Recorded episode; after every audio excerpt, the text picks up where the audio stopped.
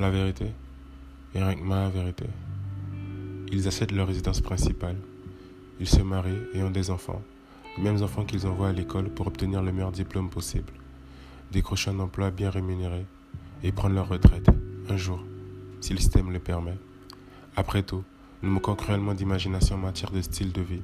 Ce n'est pas de notre faute. Nos parents ont fait pareil, nos grands-parents ont fait pareil, alors nous faisons pareil.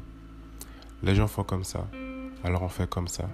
Les gens vivent comme ça, alors on vit comme ça. Car la vie, c'est comme ça. Il n'y a aucune raison d'y trouver quoi que ce soit à redire.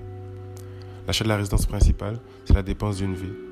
Plusieurs centaines de milliers d'euros empruntés à 25 ans d'entêtement et une vie passée à rembourser la banque.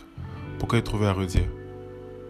Une décision financière, on ne peut plus engageante, certes, mais puisque tout le monde fait comme ça, on fait comme ça.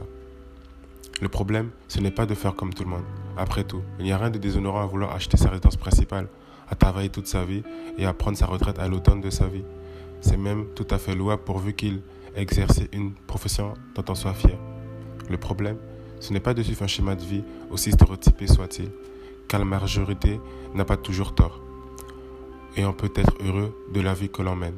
Le problème, c'est lorsque le chemin de vie que l'on suit est inadapté à l'environnement dans lequel on vit. Les règles du jeu ont changé, à 100%, brusquement, et la, et la majorité des gens ne s'en rendent pas compte. Les économistes eux-mêmes ne savent pas les expliquer.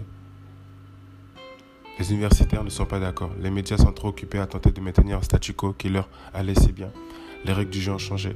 Et une personne qui continue de suivre l'ancien schéma de vie consiste à aller à l'école, obtenir un diplôme reconnu, décrocher un emploi bien rémunéré et prendre sa retraite se retrouvera un jour ou l'autre piégé par un choix de vie qui n'en est pas un.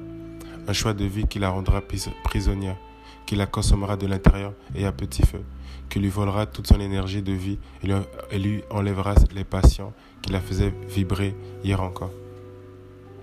Le problème, lorsque l'on fait un choix de vie qui n'en est pas un, c'est que quelqu'un d'autre finit toujours par le faire pour nous. Tout a changé. Tout a vraiment changé.